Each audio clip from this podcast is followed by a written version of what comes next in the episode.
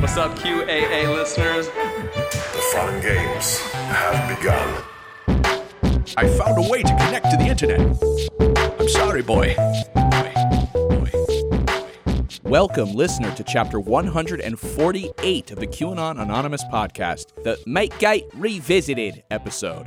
As always, we are your hosts, Jake Rockatansky. Julian Fields. and Travis View. This week we're heading down under once more to examine the ongoing saga of the Australian PM Scott Morrison and his red pilled buddy, professional town planner Tim Stewart, whose Q influencer moniker was Burn Notice or Burn Spy before he was banned by Twitter.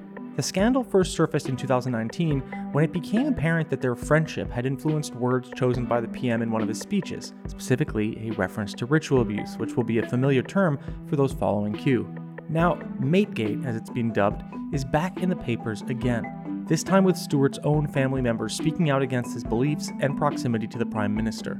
We'll be walking you through the story, and then we'll be sitting down with Karen Stewart, the younger sister of Burn Notice, or Tim Stewart, who has been tracking her brother's red pilling and its potential effects on national politics in Australia. But before we get into all that, QAnon News. For my first story, the FBI warns Congress that QAnon followers may turn violent. I think some of them already know because they were, you know, in the Capitol on January 6th. In a June 4th bulletin distributed to members of Congress, the FBI said that its experts believe that some QAnon followers will no longer trust the plan and engage in real world violence. Now, this is not the first time that the uh, FBI has warned about the threats posed by QAnon followers. In uh, early 2019, the Phoenix field office of the FBI issued a warning about the threat of conspiracy theory driven extremists and the name QAnon specifically as a possible source of that threat in this newer statement, I, I, thought it was kind of strange. You know, not because it was like wrong. In fact, much of the bulletin echoed things that I and other researchers who study QAnon have been saying for many years. But I thought it was strange because it didn't seem to add much of anything new. And it didn't give any concrete reasons why we should be especially concerned right now. I mean, I guess I kind of always assumed that the, the feds were like oh, more on top of the threat posed by QAnon than the rest of us schlubs, but I guess maybe that's not the case. No, and like, what are we supposed to make of any of this? I mean, like, yeah. Thanks for telling us that uh, our houses are on fire. It's very strange and worrying where it's like, oh, hey, hey, just so you know, bad things may happen. They may not, can't predict the future. I mean, that's always been true. That's been true since, I mean, like I said, the, the there have been, you know, QAnon murders and terrorist attacks and, and uh, before. And so this isn't new information. I just wish it wish wish they could be a little bit more specific rather than bad things are going to be hap- or might happen. Be afraid, you know. Rest assured that when these bad things happen, they will be there on the sidelines taking notes mm-hmm. diligently. So, this was a key passage from that intelligence bulletin. We assess that some domestic violent extremist adherents of QAnon likely will begin to believe they can no longer, quote, trust the plan referenced in QAnon posts and that they have an obligation to change from serving as, quote, digital soldiers towards engaging in real world violence, including harming perceived members of the cabal, such as Democrats and other political opposition. Instead of continually awaiting Q's promised actions which have not occurred, other QAnon adherents likely will disengage from the movement or reduce their involvement in the wake of the administration change. The disengagement may be spurred by the large mainstream social media deplatforming of QAnon content based on social media companies' own determinations that users have violated terms of service and the failure of long promised QAnon linked events to materialize. Some domestic violent extremists have discussed how to radicalize new users to niche social media platforms following QAnon adherents' migration to these platforms after large scale removals of QAnon content from mainstream sites. Adherence to QAnon by some domestic violent extremists likely will be affected by factors such as the severity of the COVID 19 pandemic, the level of societal polarization in the United States, social media companies' willingness to QAnon related content on their sites, and the frequency and content of pro QAnon statements by public individuals who feature prominently in the core QAnon narratives that last line about pro QAnon statements by public individuals who feature prominently in core QAnon narratives, I think that almost certainly refers to General Michael Flynn. Are you talking about me, That's boy? yeah, I, I, think what I think what the feds are saying is that like like listen, we can't really predict what exactly how far Flynn is going to go in his mm-hmm. in his uh, promotion of QAnon. He's a uh, Flynn right now is a bit of on a road tour for about QAnon. He was in he was at the Dallas QAnon rally. He was at Q adjacent reawakening Awaken America tour in Tampa, Florida. So I think that I guess like like the rest of us, we're thinking like, how far is Flynn to go? Because he's he's he's a hero in QAnon world. For my next story, dozens of QAnon followers are running for the 2022 congressional elections. Now, you may remember that during the lead up to the 2020 election, friend of the show Alex Kaplan over at Media Matters kept a running list of QAnon congressional candidates. And two people on that list, uh, Marjorie Taylor Greene and Lauren Boebert, wound up actually getting elected to Congress. Uh, well, he, he has been back at it again for uh, the congressional elections that will take place late next year. And to date, the number of QAnon congressional candidates is 35. So off to a great start. Yeah. Uh, so Florida is currently the state with the most QAnon candidates, unsurprising. So there are uh, eight uh, QAnon congressional candidates from Florida and six from California. Uh, there are two each from Arizona, Nevada, New Jersey, Texas, Illinois, and Ohio. You just said six from California. You trying to get over that just because you're from the state or something? I I mean this That's is I mean pretty high. we're that's pretty good. It's pretty good. We're we're second. You know what? Honestly, I think by next year we're going to catch up. I, think so? California is going to be number one. We can beat Florida at their own game, except in a drier manner. Not content wise, though, to No. make the distinction. Just That'll be nice and moist. Climate, climate wise. Yeah, the, co- The content will be very clammy. the, co- the content is going to be downright moldy by the time it gets to us. One such candidate from Florida is Anthony Sabatini, and uh, Sabatini is an incumbent member of the Florida House of Representatives. So he's already uh, an elected rep, and he um, he is now running for Florida's 11th congressional district. And back in May of uh, 2020, he tweeted a link to QMap.pub, which was once the largest Q drop aggregator site. So Incredible. he is there. There are people who are straight up, you know, tweeting, you know, Q drops and shit, who are running for Congress, possibly going to expand the uh, QAnon caucus uh, in 2022.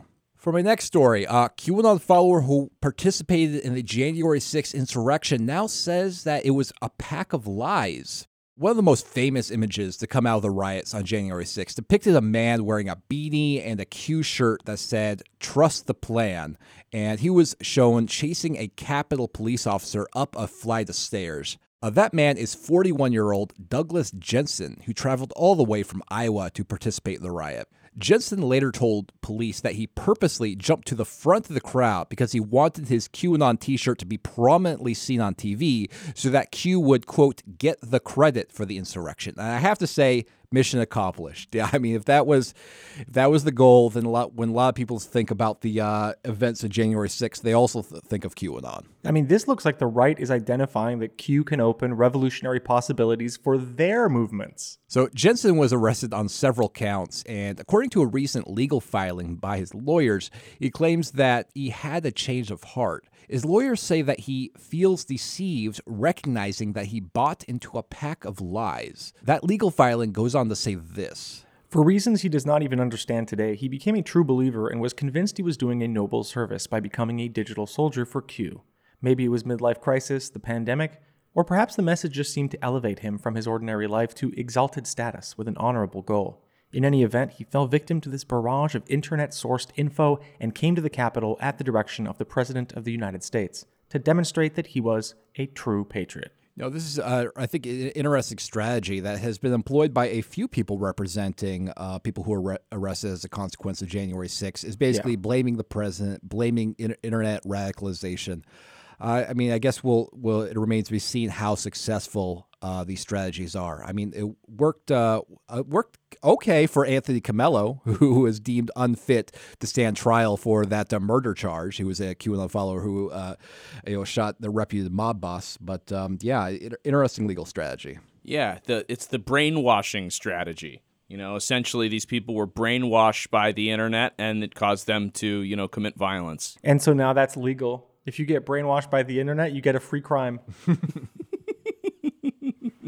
what free crime. Don't make it storming the Capitol, you dipshit. It's like it's like the purge, but like not all on one day, just kind of like staggered throughout the year for like different tiers. It's like when your group Yeah. gets called at, at the fucking airlines, you know. Mm-hmm.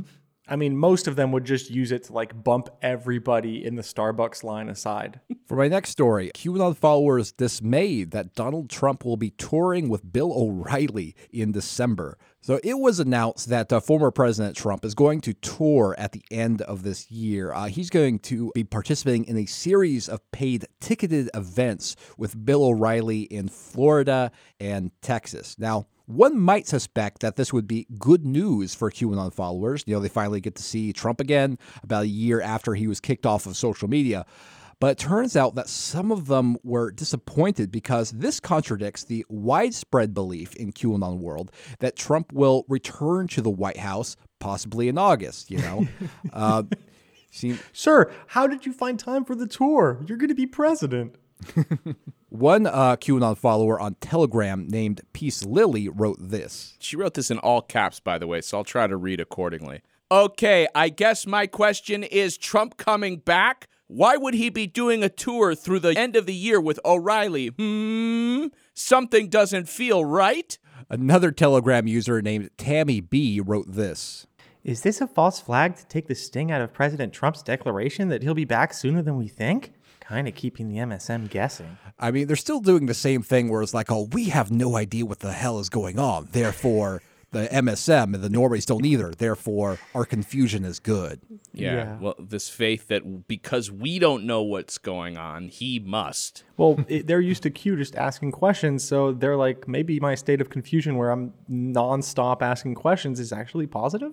Still, another QAnon follower on Telegram named Jeff P wrote this. So now we know the plan isn't August. I'm feeling more and more like we've been fed a lot of disinformation. All right. Go with that feeling, Jeff. Really examine it, nurture You it. You can do it, Really that feeling of discomfort, don't don't run away from it. Lean into it. However, others still kept the faith. I saw one QAnon follower named John who said this. All just before Christmas. Maybe via remote from the White House to tell us of all the good things happening. I see. So Tell us the good news. Yeah. I want my president. I want it to be Mr. Trump, and he goes and he's the president again. I I know. Won't Yeah, Santa Claus do this for me? Yeah, I, I, we talk about a lot, but like it's so sad how much you know the uh, you know Trump losing the election has dampened the ambition of QAnon followers. Before it was like worldwide revolution and peace and freedom and prosperity and Hillary and Gitmo. Now it's like "Oh, I just want Trump in office again. I, I, just dem- want him. I demand the new Funko Pop be Trump. But I mean, look, they're being realistic, right? I mean, it, it for if you're, ex- you know, at first they were expecting, you know, Yep. a new world, you know, a a, a utopian society uh, where the libs are crushed and sent to, you know, rehabilitation camps. Um, but now, you know, maybe, you know, in the face of him kind of, you know, not publicly winning the election, they're they're gonna settle for, you know, secretly taking back over the office at some point this year. I like the idea that Trump privately won the election.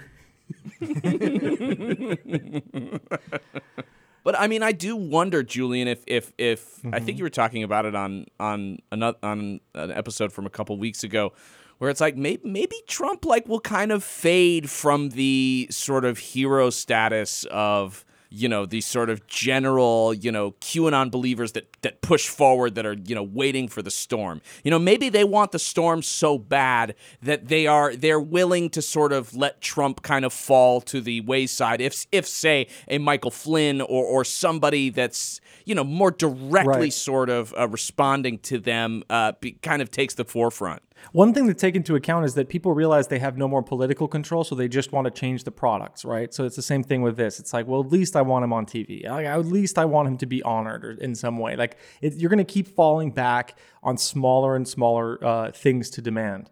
But the cycle of Trump having political power should can best be compared to a huge TV show like Game of Thrones. I think that's going to be uh, seeing the same half life. Like from the day it stops airing, even if you know there's spin-offs or even if the actors talk about it or there's shows or whatever, you will kind of be losing power over time, but not because people turn their back on it, but just because it becomes less relevant, time moves on. I Right, think Trump right. will exist like that in culture Yeah, yeah. because political culture and entertainment culture exist exactly the same way. And look at what they're demanding. They, they're demanding his return to the spectacle. Please Put him back in the fucking television where he he's telling me, you know, the things I want to hear, which is essentially just a product change demand. It's just they're just doing like they're just doing like a survey. which which makes you wonder why Trump doesn't do his own TV network where he's he not can that be good on at it. He needs like a network to work for him. That's why Bill O'Reilly. That makes sense. It's almost like uh, you know people people saying it's like ah I don't like this Jay Leno character so much. I like Johnny Carson better. I wish he would come back. You know, it's like this. The, the, I like a the, this change. This new host isn't doing it for me quite. Mategate Revisited. Mategate is a story that was reported by The Guardian and the Australian news outlet Crikey in 2019. Uh, that year, we also talked about it for an episode with our friends at the Boonta Vista podcast. Mategate concerned the fact that Australian Prime Minister Scott Morrison was longtime friends with a QAnon influencer named Burn Spy or Burn Notice, whose real name is Tim Stewart. Now, Stewart had been a family friend of Morrison since the 90s. He and his wife regularly hung out at the official residence of the Prime Minister, where Stewart's wife was even employed as a helper, and the two families went on holidays together. Burn Spy at one time was a like a mid-level QAnon influencer. He at one point was even queued, or he had a post of his on Twitter that was linked to in a Q drop.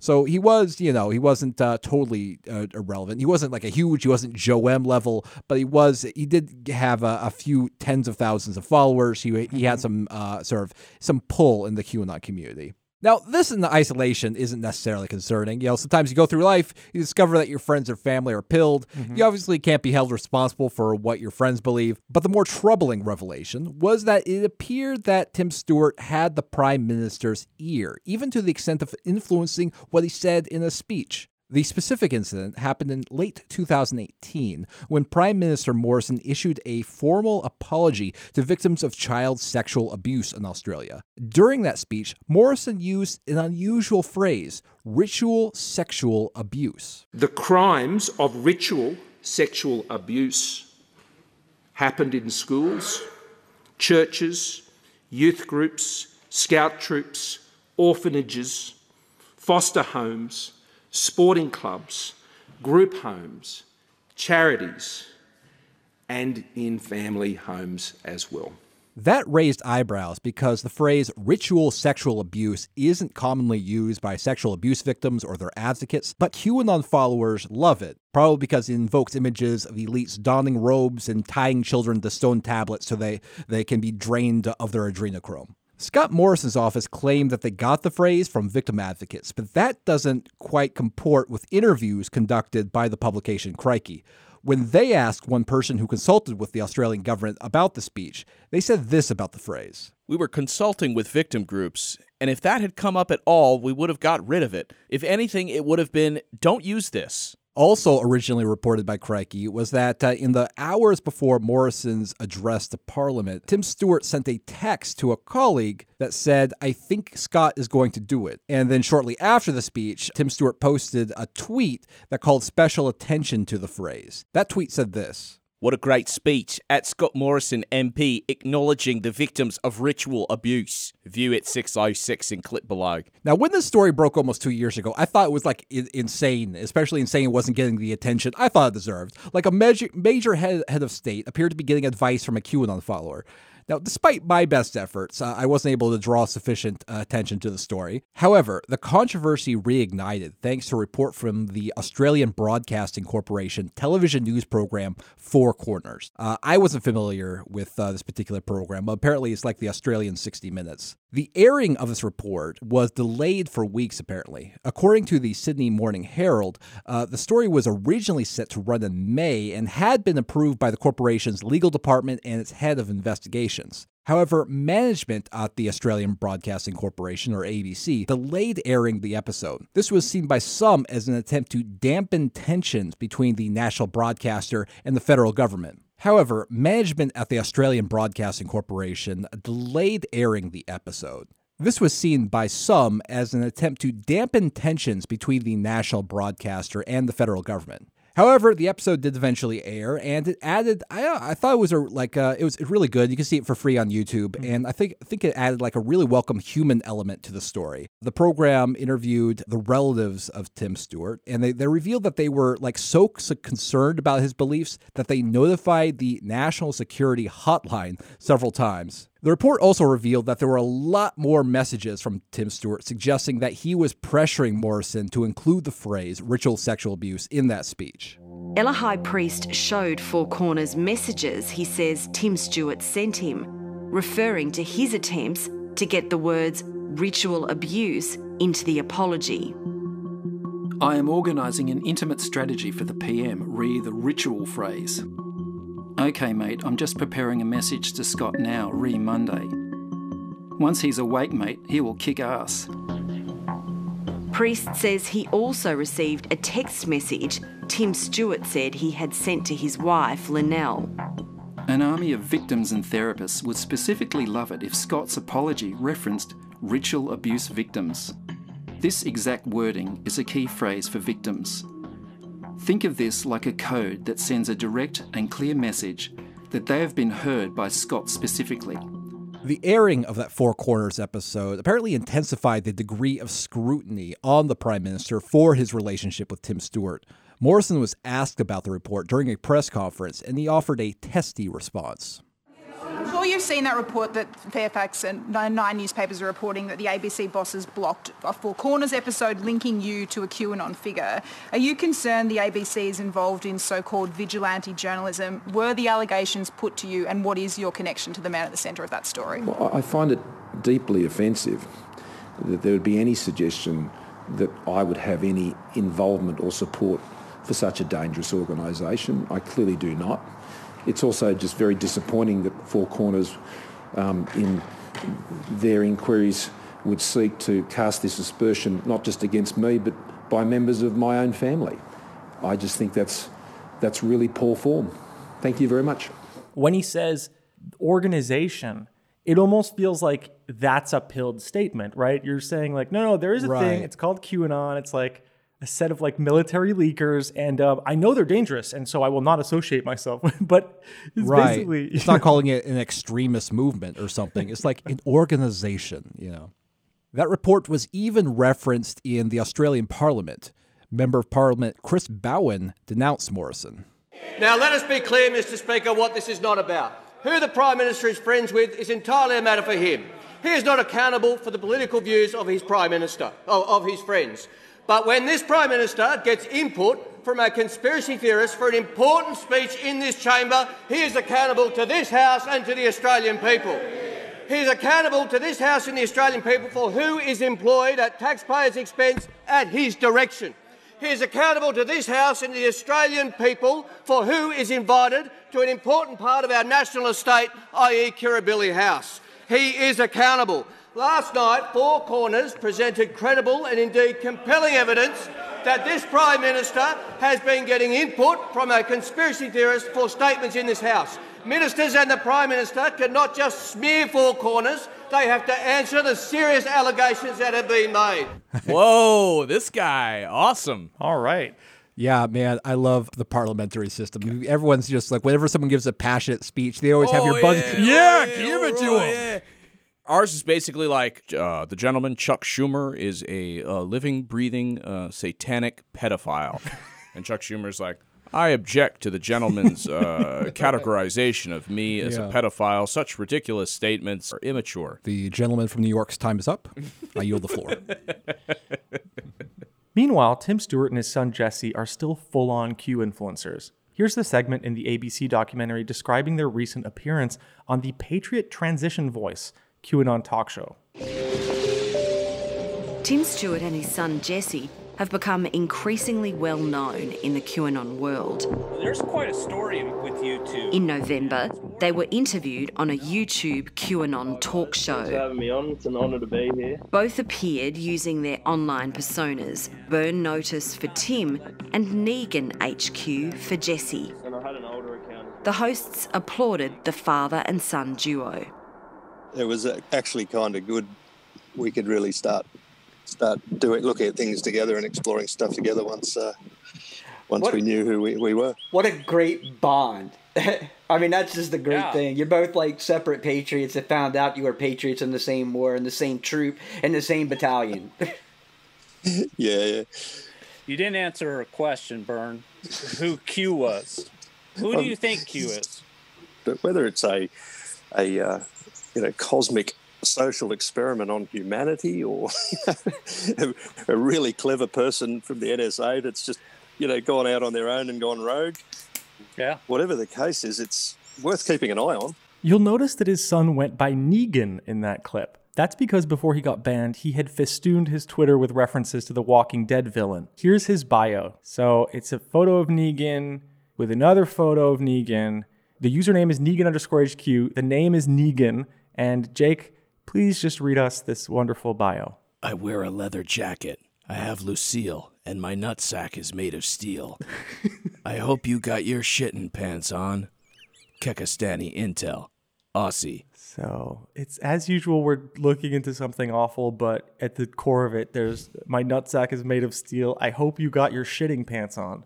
Which, I mean, this is why I hate doing this podcast because we don't even have any dignity. Like we, we, we're constantly in Why? the mud Why with can't because we have to cover it. Why can't the fascist threat be a little bit more respectable? This is this is all we. cooler, right? We could be like fighting like epic villains, not someone who says, "Hope you got your shitting pants on." this, I suppose, was better than his previous handle, which, if you remember, was Jesse Anya mate, which makes little sense even for something an Australian wrote. Meanwhile, his father, Tim Stewart, has also destroyed his relationship to the majority of his close family, who appeared in the ABC News in-depth piece to describe what happened. The first voice you'll hear is Tim's mother, and the second is Karen Stewart, his sister and this week's guest. We've watched the change over these last years be quite dramatic. That's what raises our concern that we do have family members who are involved. The Stewart family in Sydney are among those deeply concerned over QAnon's spread, as they've watched their son and brother, Tim Stewart, become immersed in its beliefs. Tim believes that the world has really been taken over by satanic pedophiles or Luciferian pedophiles, they call them, and that that is represented by the left, so the radical left. And if you don't believe in the QAnon perspectives, then you're a pedophile enabler. We are sitting with Karen Stewart, the sister of Tim Stewart, aka Burn Notice or Burn Spy. Now, we've been talking uh, for maybe almost two years, uh, Karen. So thanks so much, you know, for finally accepting to speak with us, and um, welcome to the show. Yeah, thank you so much for having me. I, my father and I have listened to a few of your podcasts and find them very, very amusing. As going a, a fair way back and hearing um, all of those things when QAnon hadn't made it far in Australia, so it helped us a lot understanding what we were dealing with. Excellent. And, you know, over the course of the last two years, obviously we've been discussing the ongoing situation between your brother and the prime minister and the QAnon beliefs that seem to kind of have floated between them. And you've also just been sending me news of Australia to remind me that, you know, the country is dealing with these issues in an ongoing way. Can you describe to us how you first became aware of Tim's beliefs over the course of the last few years and even maybe before QAnon? Um, yeah, I certainly noticed some strange things in the 2016 American election. So he would refer to Donald Trump as being um, anti establishment, and I would think quite the opposite. But that was when Barack Obama's birth certificate and all that sort of stuff came around. There was a piece of legislation that w- was done in the Australian Parliament and the British Parliament at the same time back in 1986. And so that severed the legal ramifications between Australia and Great Britain, where anything that they passed in their Parliament didn't affect Australia, Mhm. and that our highest court in the land was the High Court of Australia. Um, so that was quite. Uh, dis- it was quite significant because it was important to Australia's sovereignty. But as part of that, Tim certainly believed that that that was the moment when we became a corporation and we were sold to America. So I think he got that confused with when we floated our currency, which was in 1983. Um, but lots of people were saying, oh, when you're born, America starts up a corporation and they operate on your behalf, whether you want them to or not. Um, so then that was when I started to think, yeah, these are pretty outlandish.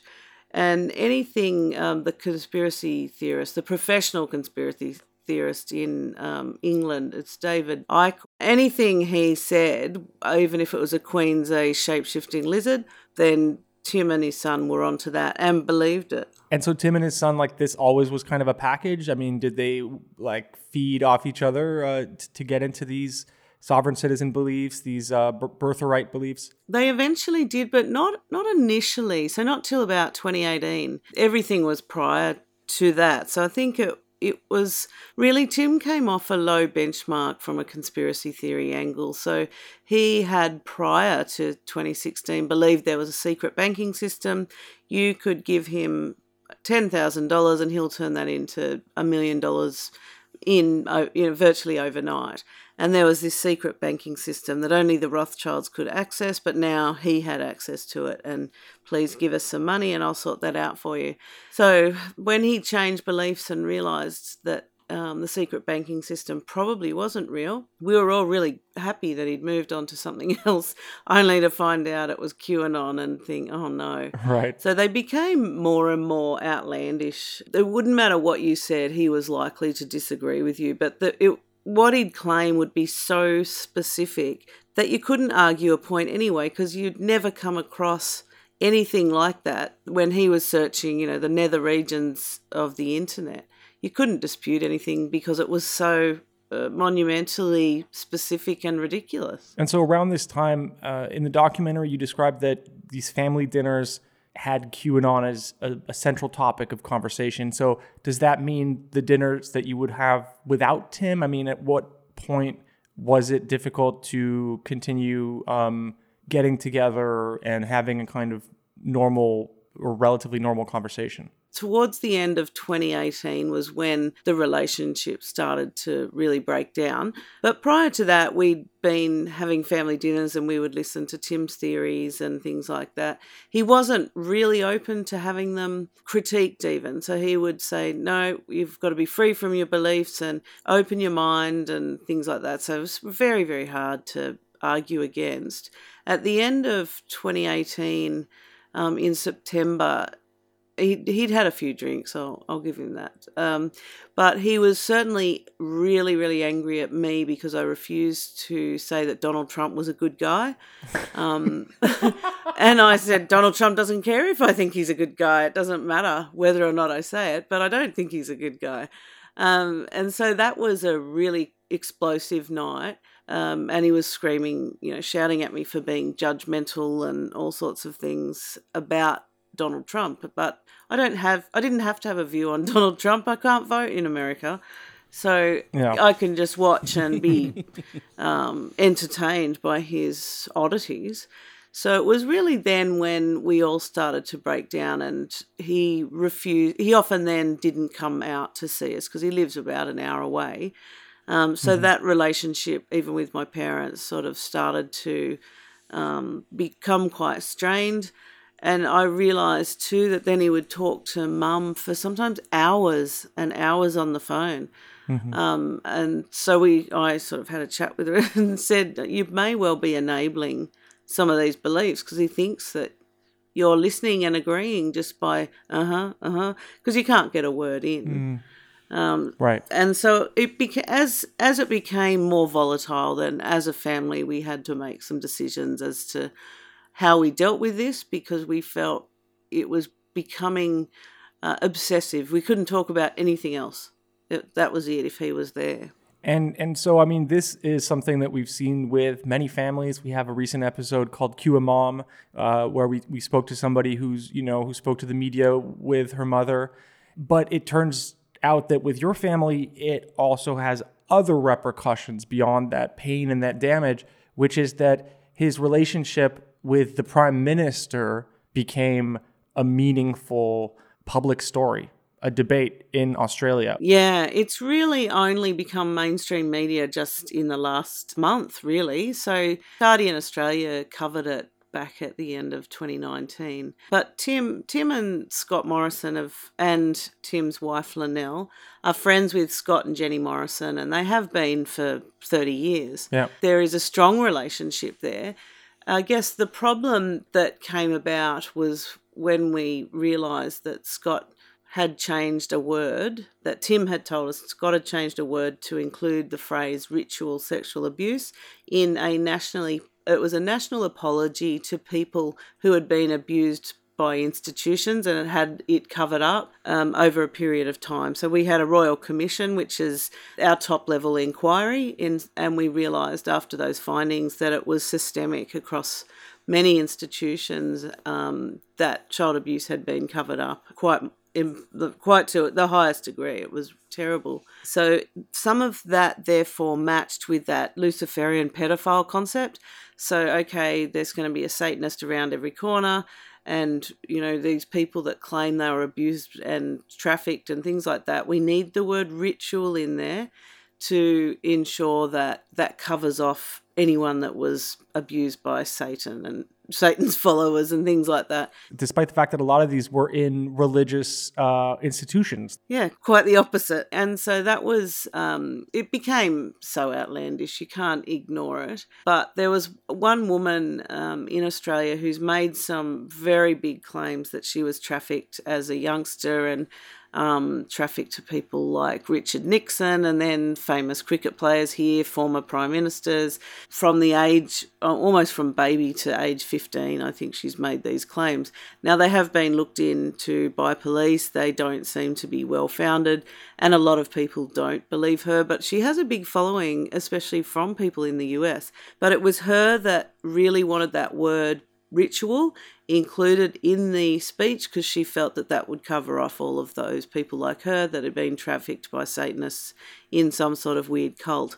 And so Tim and my brother Tim and a couple of other people, in, including this one woman, uh, went out of their way to say, you know, how can we make this happen?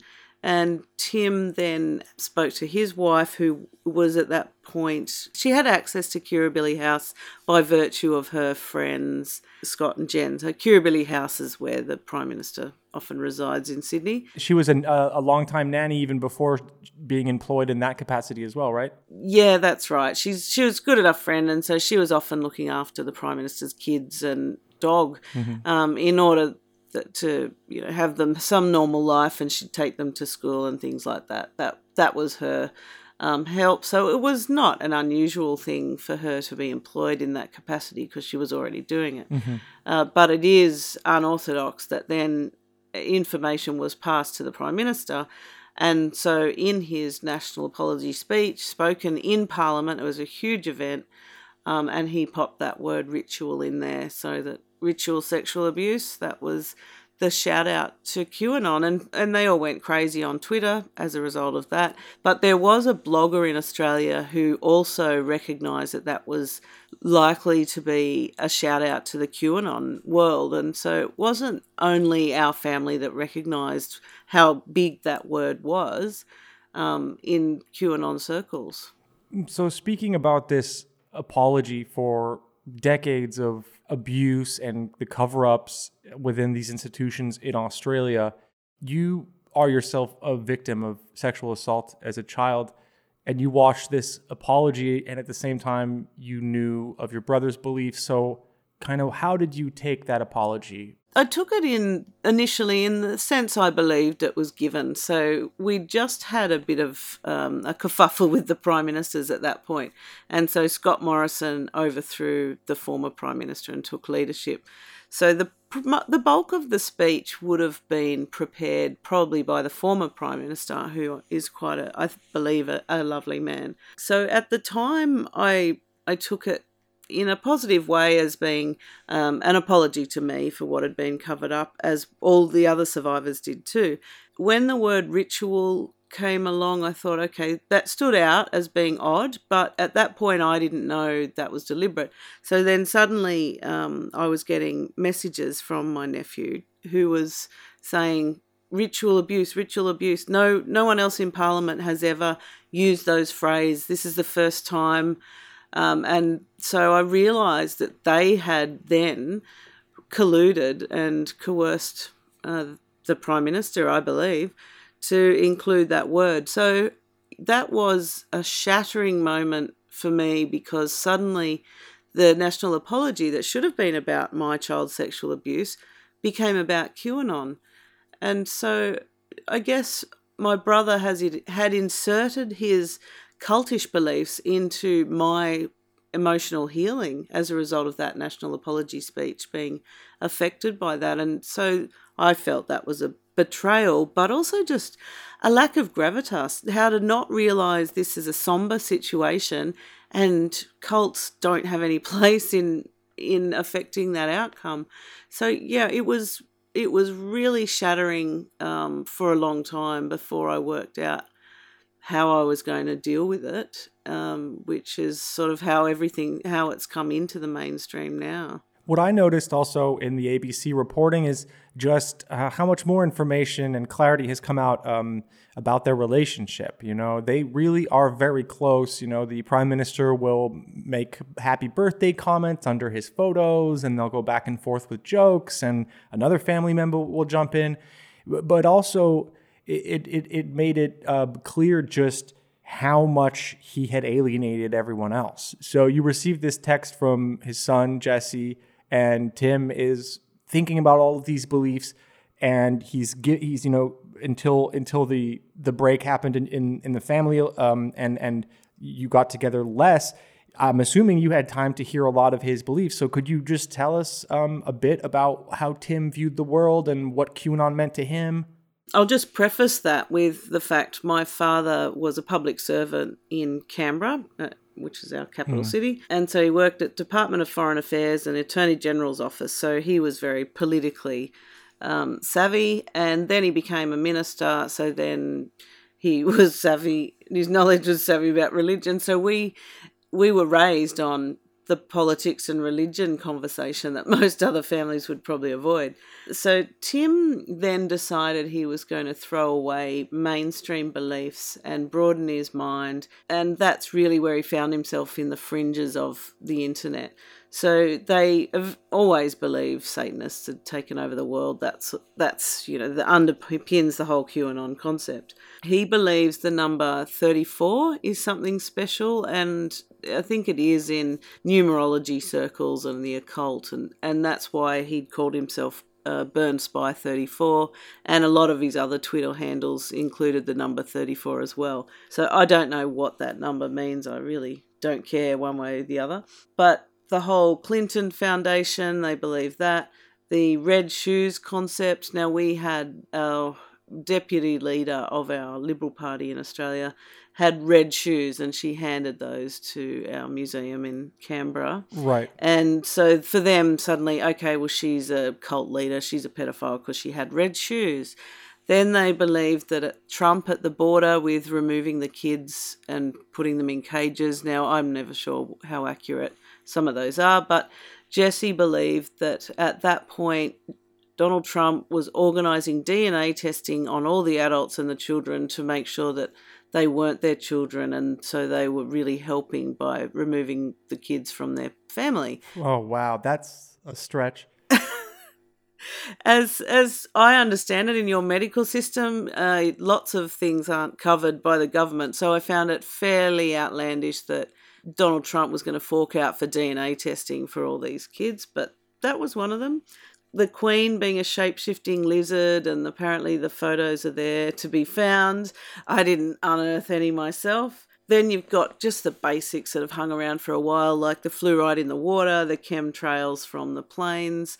Uh, then we had any anyone affiliated with Epstein, except for Trump, of course, is a um, a pedophile. Then you have the celebrities, so Robert De Niro, Tom Hanks, probably Meryl Streep, anyone who stro- spoke out against Trump, straight away they were pedophiles. Isaac Kappy also. Um, now, I had no idea who that guy was. I thought I saw a call where Isaac Kappy was actually on the same call as Tim, or was I dreaming? No, no, they were corresponding online, but he Isaac Kappy came out and stayed with Tim for a couple of days, and so they did a lot of live stuff on Periscope, which I watched. And I think most of them were just stoned and being and ranting. That's how it looked to me. So Isaac Kappy brought with that him that Hollywood element that anyone who donated to the Democrats was a, a pedophile, which is, you know, it was fairly, there was a clear line between Democrats and Republicans, and everyone, every Democrat was a pedophile, and that was the, well, maybe the Bush family, they might have been pedophiles as well. So it was really just building their own world. And so Isaac Kappy, who later took his own life and is now kind of broadly considered as a martyr for the QAnon cause by them, of course, it, it doesn't appear Mm. that that's uh, like you know stands up to reality check. No. But you know, how did your brother take that death, and does it does it kind of you know make him want to keep fighting for this this stuff? It, yeah, it had a big effect on Jesse more so than Tim, I think, and he'd really Mhm. become um, enamored, I guess, with the Hollywood hype that Isaac Kappy came with. But in, in Australia, I I don't think Mhm. I had any idea who he was.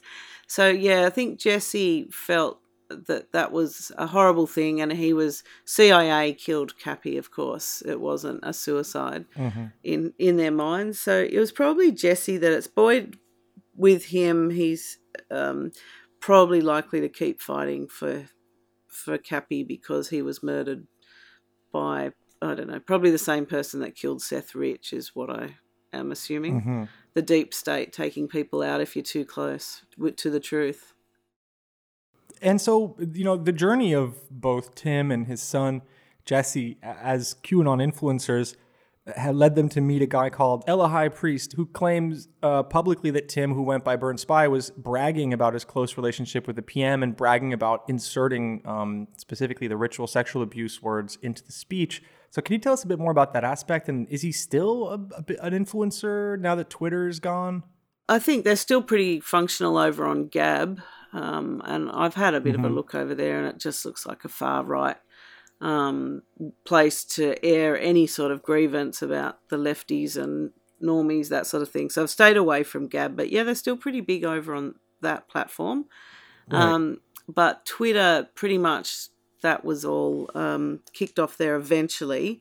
Now, High Priest does he was never I don't believe he was ever a QAnon believer, but he he had his beliefs by way of, you know, pedophile rings and things like that. He probably agreed with some of that.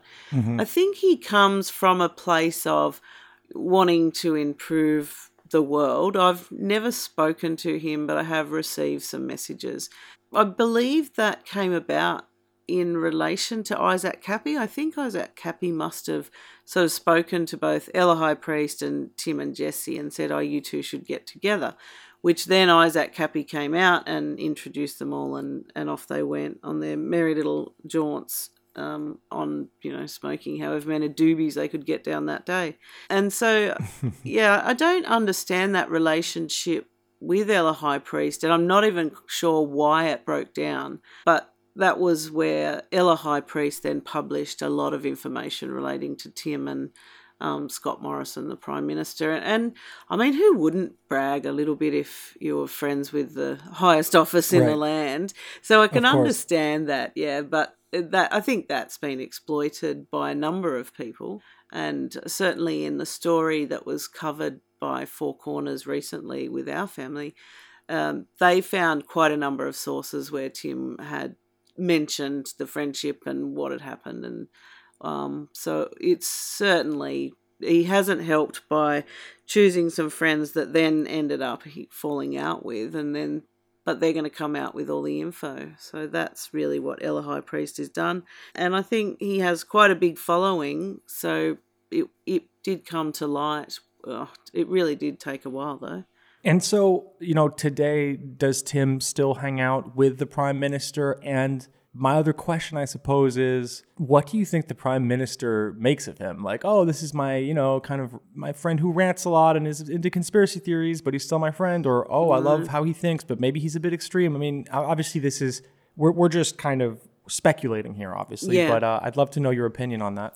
yesterday on uh, one of our radio stations, Scott Morrison said that he hadn't seen Tim in a, in a long time, and so he sort of said, "Well, my relationship is with." Lynelle rather than Tim, and so he's definitely distancing himself from Tim at the moment. There was a source to the Four Corners story who actually said that Tim had told him, oh, I'm going to have to disassociate myself from you um, until this blows over. Now, that's not verbatim, but um, so he's definitely not acknowledging that they're friends and he had this crazy belief, which would have been quite the, the simplest way to acknowledge it.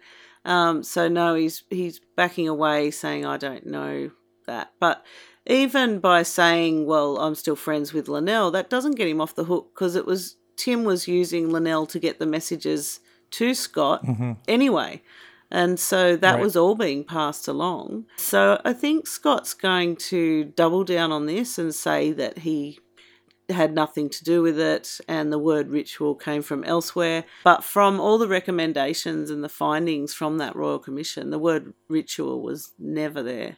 And so I think Scott's probably got some answers that he has to provide uh, because it's now been mentioned in Parliament as well. So yeah, that's going to require some answers.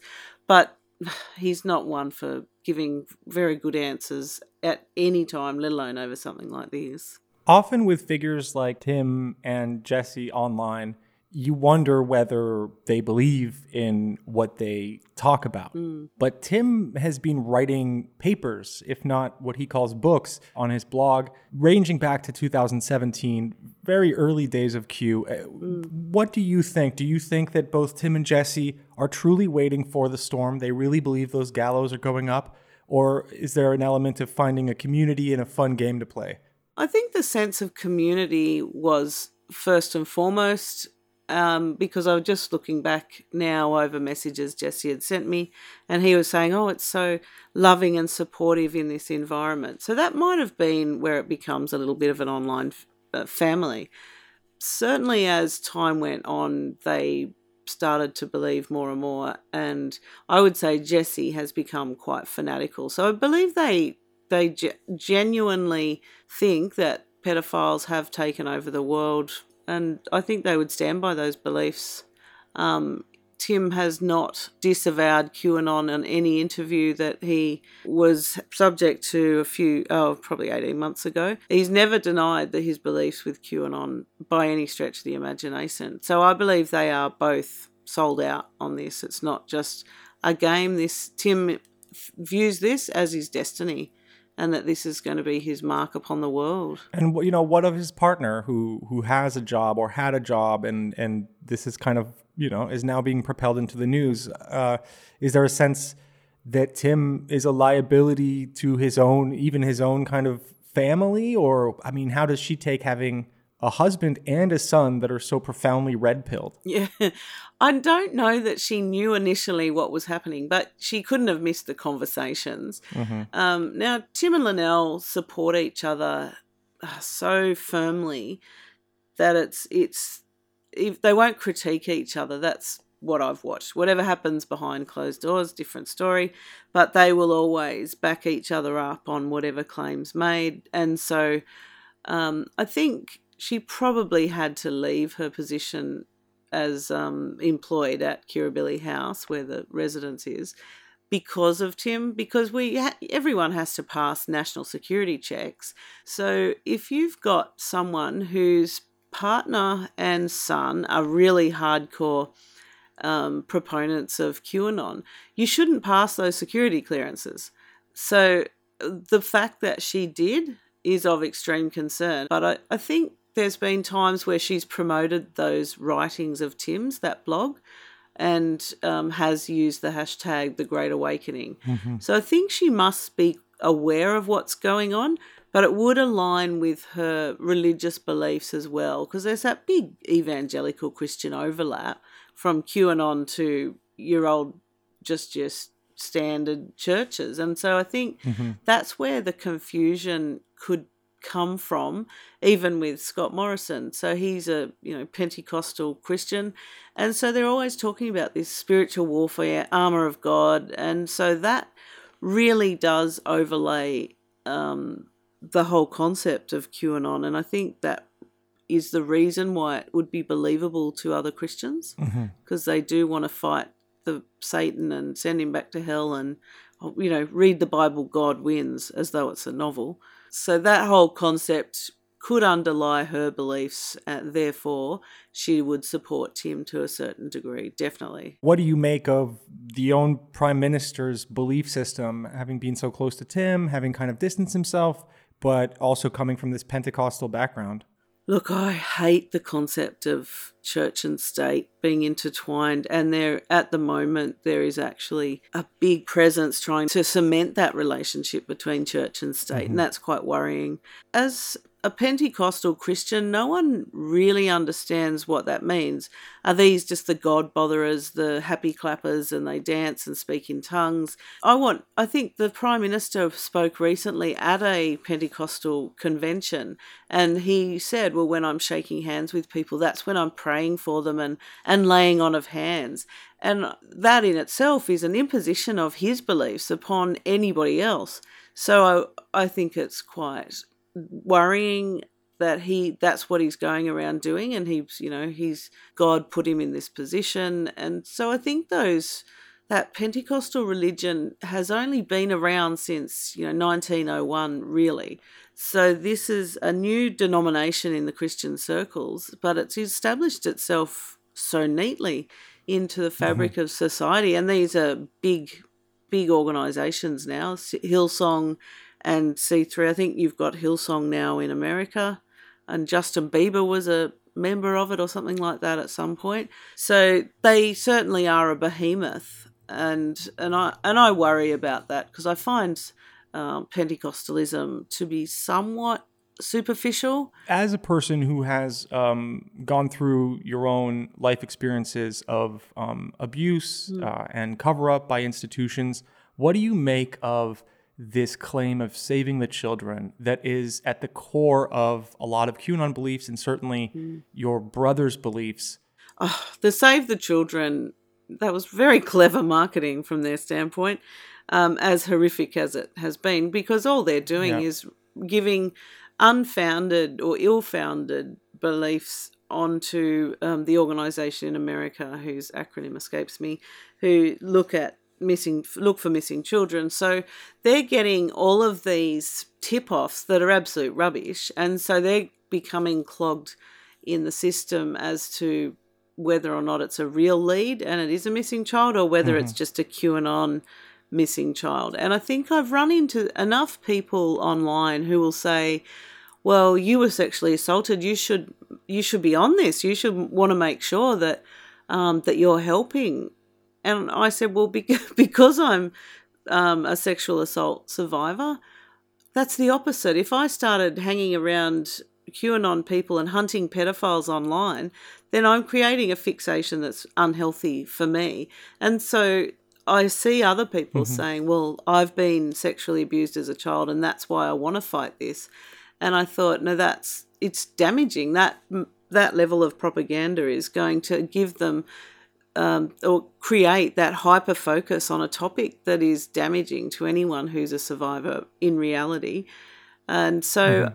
I found that what I found strange was there was um, the the church where my assault happened was the minister was retiring, and so my mum and dad were going over there and they were expecting that one or both perpetrators were going to be there. So mum sort of said, "Okay, I'm going to say something. If I run into them, I'm going to have a say." And it's mum's pretty daunting when she gets up a full head of steam. So she was talking with Tim about this, and Tim then said, "Well, don't expect me to back you up." Now, if you're QAnon, isn't that what you would be doing? If you're faced with someone who had sex with a minor, yeah, you're probably that's isn't that the shining moment for a QAnon supporter that they go, "Yep, guess what I did today? I got to, I left my keyboard and I actually approached someone and had it out with the fact he'd abused my sister." but he just backed away and said no, which is really, really peculiar. And for what reason? To salvage his relationship to that church or to all of these churches or what? I would say to that church. Um, he'd never Mm-hmm. given a reason, and Mum was somewhat perplexed as well. Um, but it could have been because Scott and Jen Morrison were likely to be at that same uh, church retirement party. So he wouldn't have wanted to do anything that could be construed as unorthodox while they're there, I guess, because the Prime Minister was actually an elder at the church where I was abused. Mm-hmm. So that that's another complicating factor. Strangely enough, when I go back to 1990 when my abuse happened, Tim was the youth leader at that church and so he did inform the minister at that point in time.